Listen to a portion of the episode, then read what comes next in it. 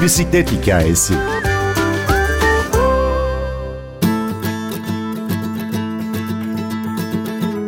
Sizi İstanbul'un bisiklet elçisiyle tanıştıralım.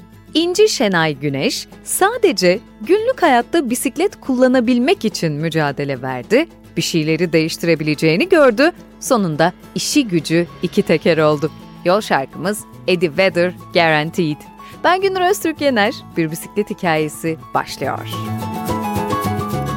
Evimin çok yakınında bir alışveriş merkezi var. Oraya da bisikletimle gitmiştim ve beni içeri almamışlardı. Böyle silahlı güvenlikler üstüme yürümüştü, bana bağırmışlardı. Buraya kesinlikle bisiklet kabul etmiyoruz, bizim konseptimize uygun değil diye beni terslemişlerdi.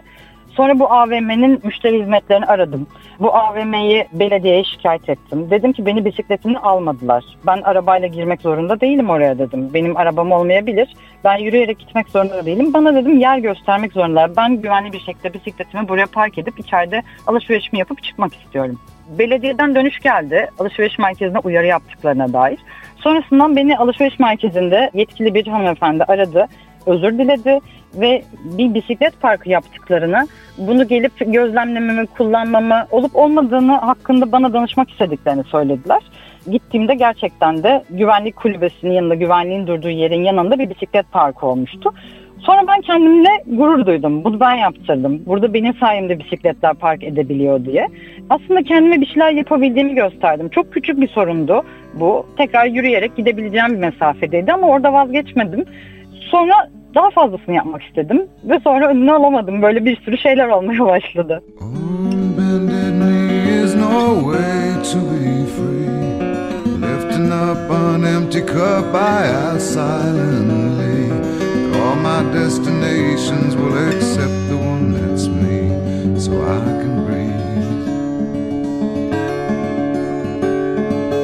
Circles that grow and they swallow people whole.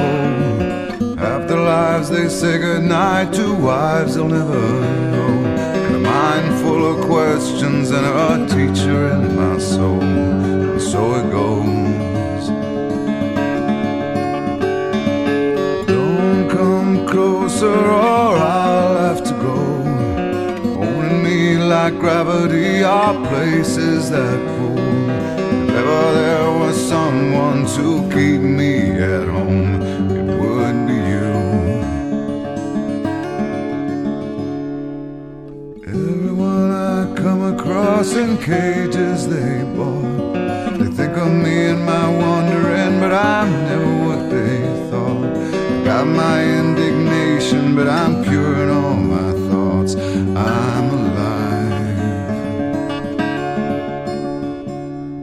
Kolumu kırdığım oldu, dizlerimi yaraladığım oldu. Kardeşimi önüme alıp onu bisikletten düşürdüğüm oldu. Ama bisikletten hiçbir zaman vazgeçmedim. Yani her zaman hayatımdaydı. Sadece üniversite döneminde bisikletim olmadı. Ama okul bittikten sonra da Balıkesir'de okumuştum. İstanbul'a döndüğümde ilk işim bisiklet almak oldu tekrar.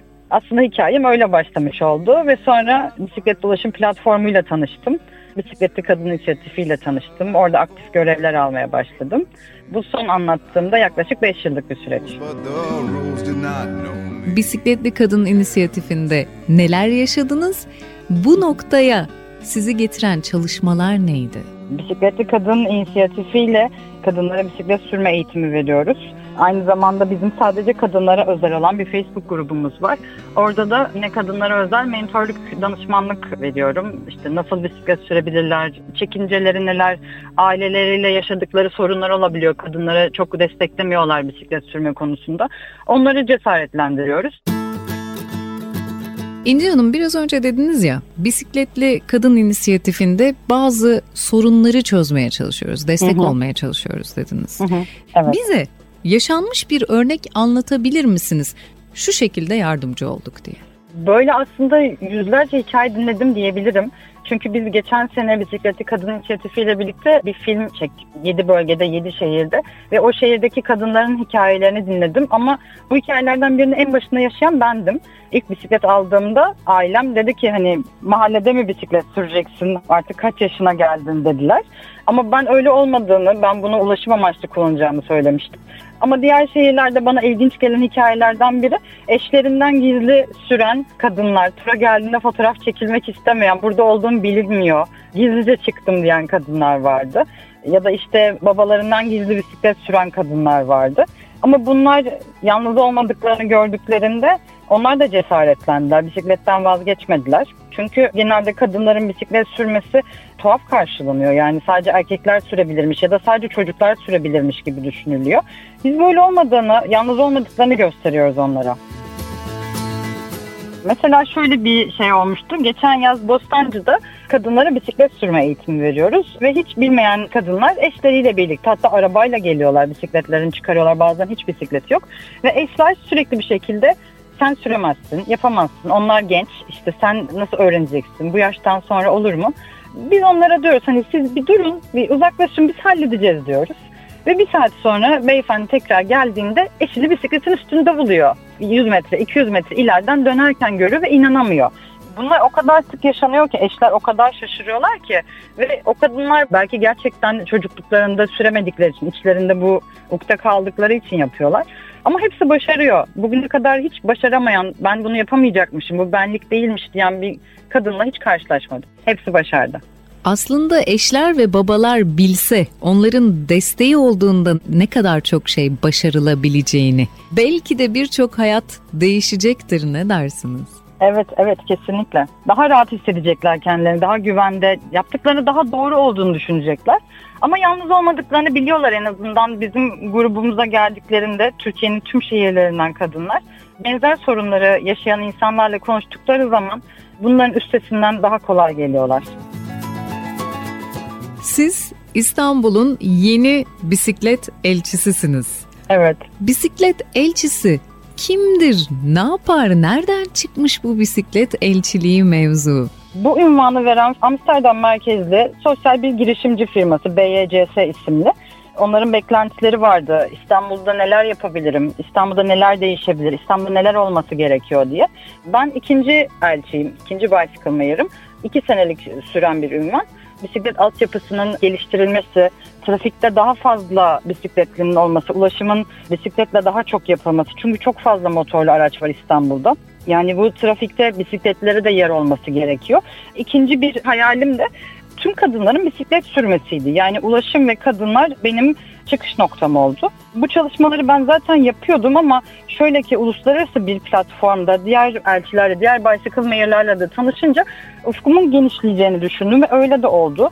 Başka şehirlerde başka problemleri ya da başka başarıları kendi şehrimle uyarlamak beni daha da başarıya götürecek diye düşünüyorum.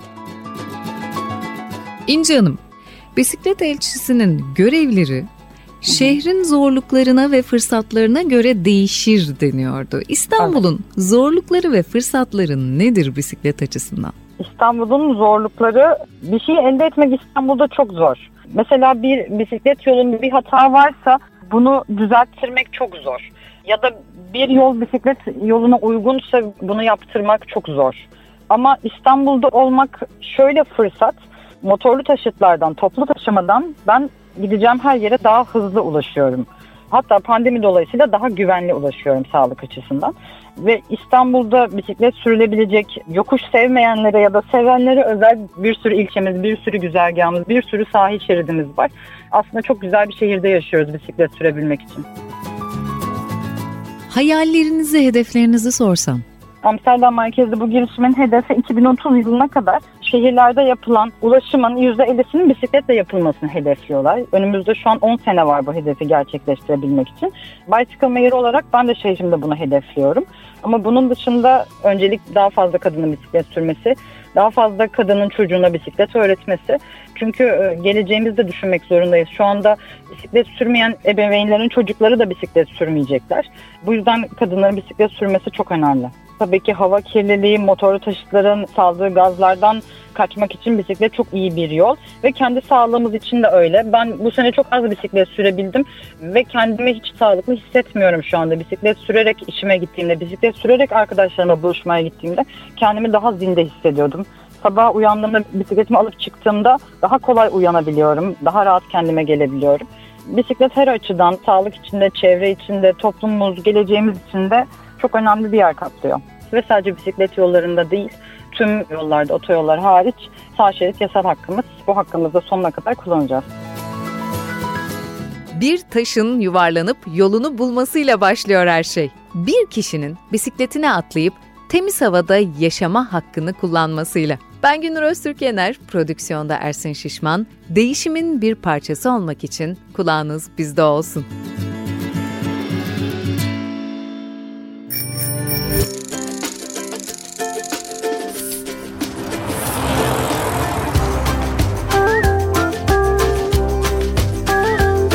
Bir bisiklet hikayesi.